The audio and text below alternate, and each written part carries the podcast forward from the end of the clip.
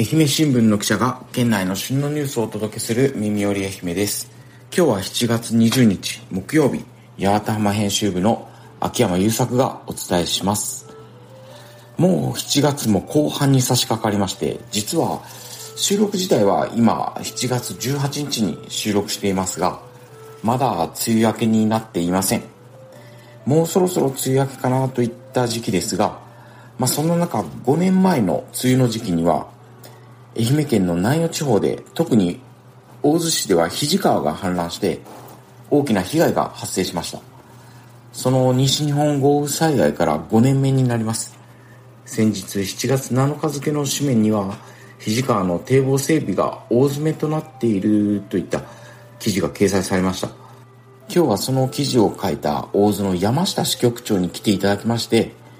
まあ、この記事を振り返りつつ肱川の治水対策について私の勉強も兼ねてお話を伺えればと思っています。ということで山下さん今日はよろしくお願いします。よろしくお願いします。耳より愛媛には何回目の出演になります、えー、と3回目になります。3回目。前は何で出ましたかね？最初議員県内の市町議会の議員提訴の、問題。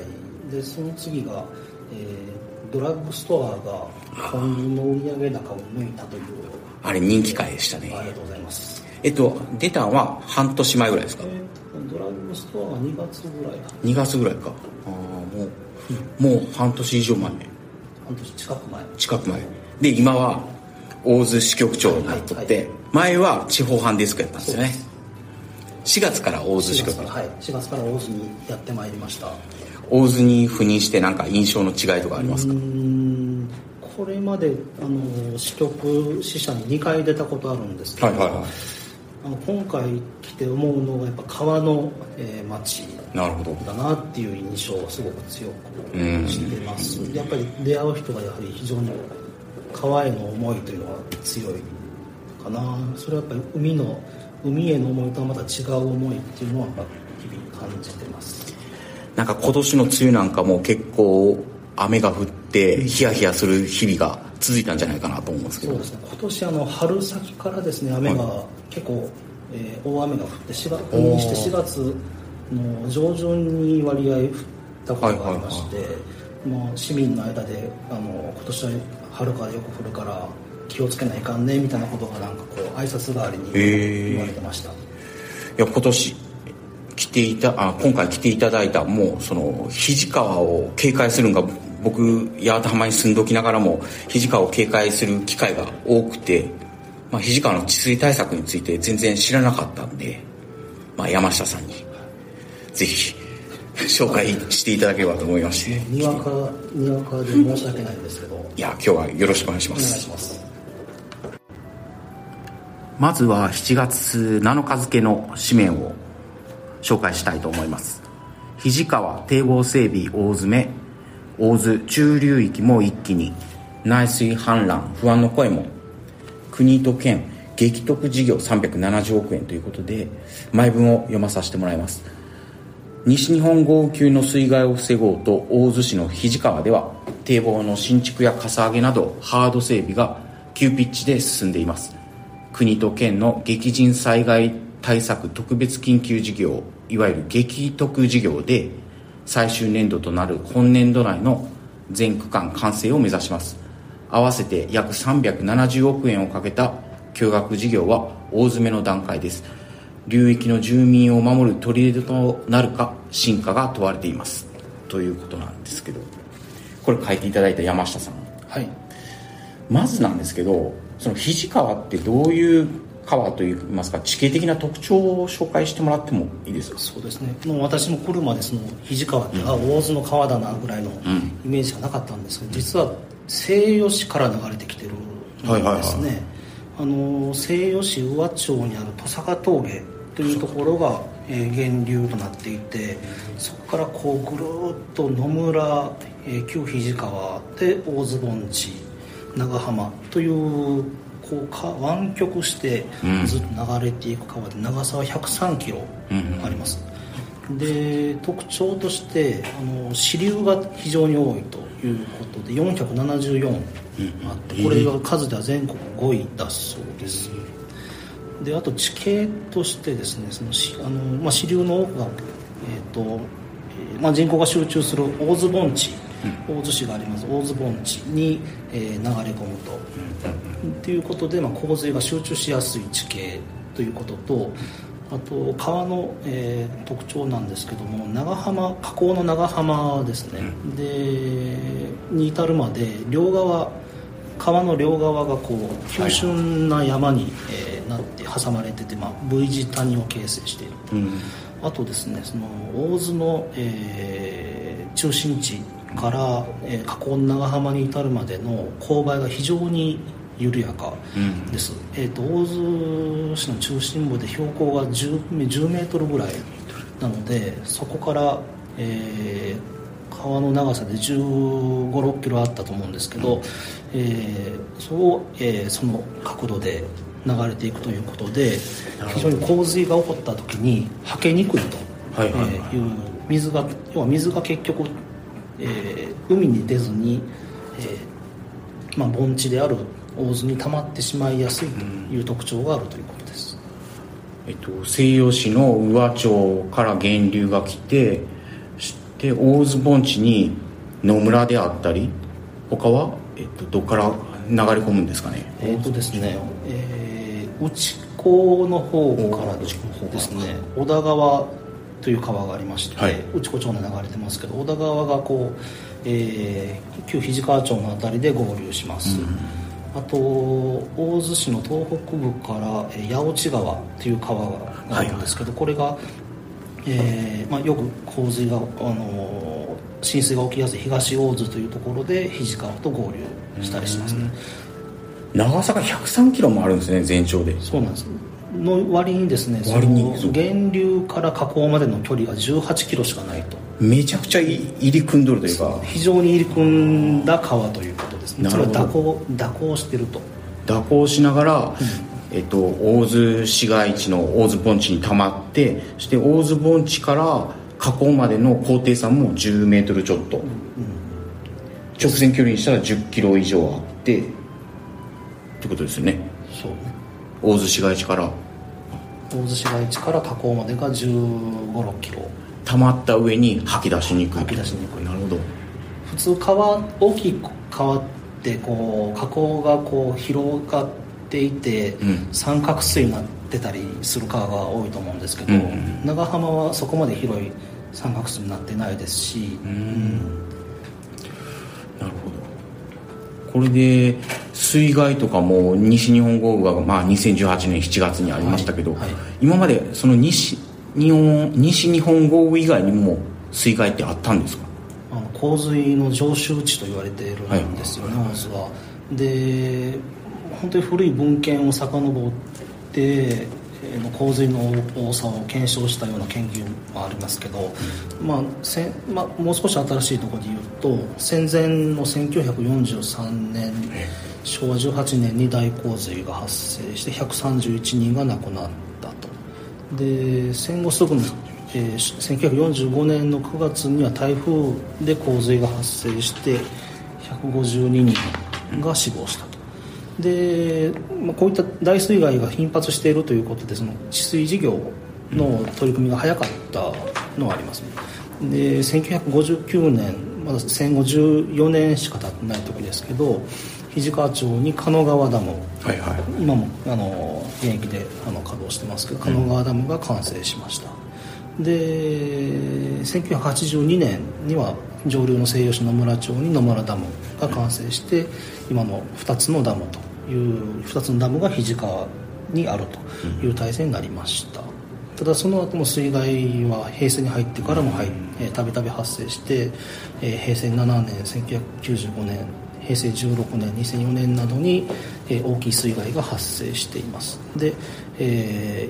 ー、先ほどから話出てますけども戦後最大規模の洪水となった、えー、平成30年の2018年の西日本豪雨が発生して、うん、大洲市では関連死を含めて5人の方が亡くなったということです。鹿野川ダムとかも完成して治水野村ダムもその後完成して、まあ、2つのダム体制になっとるけどまだ水害はたびたび発生しとるというそうですね。なんでここまで水害が発生するんですかねえーとまあ、さっきもちょっと言ったんですけどやっぱり地形上の特性がありますよね、はい、あのまあ、支流が多いということを話しましたけど、その多くの川が大津盆地に一気に入ってくると、うん、でその水がなお肘川本流に入っても流れにくいと、うん、あの手のひらをですね、はい、えー、こう手のひらを上にして少し丸めると、はいはいはい。えー、あの手のしわですか、うん、しわみたいなのがこうギュッと真ん中に寄ると思うんですけど、うん、まあ、こういった形大津盆地はこういう形だというふうによく言われてます、うん、というまあそのつまり水害がたびたび発生するということは昔から分かっているので、うん、あの集落もですねあの普通あの平地ににあのまず集落が発生することが多いんですけど、うん、大津盆地では山裾の少し高いところに集落っていうのが形成されてて、あのそういう低い土地っていうのはほとんどが田畑だったんですね、うん。でただ、まあ、人口増加とか都市化ということで、まあ、よく浸水が発生する東大津地区などにまあ、事業者事業所の進出や住宅地の形成が進んだという経緯があるようです今年の梅雨の時期でも浸水が一部あったのはこの東大津地区。そうですね。あの住宅の被害はなかったんですけども、はい。えーまあ、水田田んぼですね。田んぼの浸水っていうのはもう毎回あの大きいあの大雨が降った後にはもう東大津の一面が、えー、田んぼが水に浸かるという状況が見られました、うん、なるほど、まあ、続いてはその前置きが長くなったんですけど記事について紹介したいと思います。で続いてはその記事の内容なんですけど、えっと、この国と県の激甚災害特別あ激甚災害対策特別緊急事業というものなんですけどこのハード整備を進めてるこの事業いわゆる激特事業なんですけどこれについてちょっと軽く説明をお願いしてもいいですか？はいはい。激特事業って結局ああいう西日本豪雨みたいな大きい災害があったのでそれに、えー、受けて、うん、えー、流域をどういうふうに守っていくかということで、まあ、災害対災害対応みたいな意味合いで今回国と県が、えー、一緒に堤防を進めています、うん、でこれまで肱川で激特事業を行ったのは平成7年の、えー、豪雨の時にあってですね。この時は国、えー、が単独で、えー、肱川の下流の方で堤防の整備を進めたということです。で今回の激特事業の目標っていうのは西日本豪雨級の洪水でも肱川の本流から水をえー、溢れさせない越水と言いますけど、越水させないことを目標にしていて、うん、えー、堤防の、えー、かさ上げであったりこれまで堤防がなかったところへの新設を進めています。で国、えー、と県が、えー、事業を進めていて、えー、いずれもえその堤防、え激特事業の対象区間については本年度末までに完成させるということを、え目標にしています。本年度末ってことは3月末。そうですね。なるほど。えっとこの越水を防ぐための堤防っていうのはどんなものどんなどんな大きさのものなんですか、えーと、これはですね区間によってまちまちでですねあのー、なんだろう金属のすごいぶっとい杭を打って、はい、その周りにこうコンクリで固めていったものであったり、まあ、あとはよく普通の普通想像する堤防というこう土で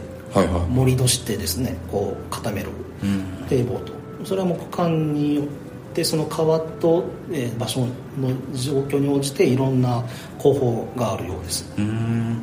まあ、今回この堤防を建設することによって中流域から河口付近までの越水を防ぐっていうことですけどその堤防を作ることによって、まあ、メリットとしてはその本流から溢れ出さないっていうのもあると思うんですけどデメリットみたいなのもあるんですか？そうですね。あのメリットとしてえー、とまあ、今回その堤防の整備を一気に進めていくのであの先ほど言ったように東大津地区であったり、うん、あとあと県区間になります菅田地区ですね、うん、この辺りでのあの越水被害が、まあ、軽減されるであろうということです、で一方デメリットとしてはですねあの堤防を締め切るということは、はい、えー、要は川の外、はいはいはい、川じゃない、えーえー、集落であったり、うん、えー、田畑であったりに降った雨とか、うん。排水している水が本流に流れ込みにくくなるというリスク、まあ、内水氾濫と言いますけど、そういったリスクが高まるんだというふうに言われています。流れ、えー、本流から流れ出さない溢れ出さない代わりに本流へも入り込まなくなってしまう。そういうことですね。大雨が降った時は大洲市街地はちょっと水浸しになりつつ支流も水がた高まってきつつ本流に流れ込まなくなる可能性もある、うん、あるということですね。あの堤防が締め切られているっていうことは溢れない。つまり川の中にとどま水がとどまっている状態が続くということなので、え